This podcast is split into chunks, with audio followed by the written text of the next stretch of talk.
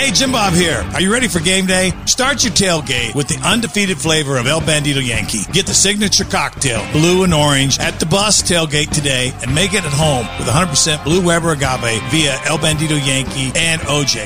And for your tailgate, always win with the undefeated flavor of El Bandido Yankee, the official tequila of game day. We're back at the big game and it's been rough. Somebody has got to break out the Bandido. Hang on a sec. We've got a penalty here. There's a flag on the play. Necessary smoothness. El Bandido Yankee. Can you even throw a flag at tequila? The call on the field is under review. The refs are going under the hood. It's all of them. After further review, the ruling on the field stands. There you have it, folks. El Bandido Yankee has been called for necessary smoothness.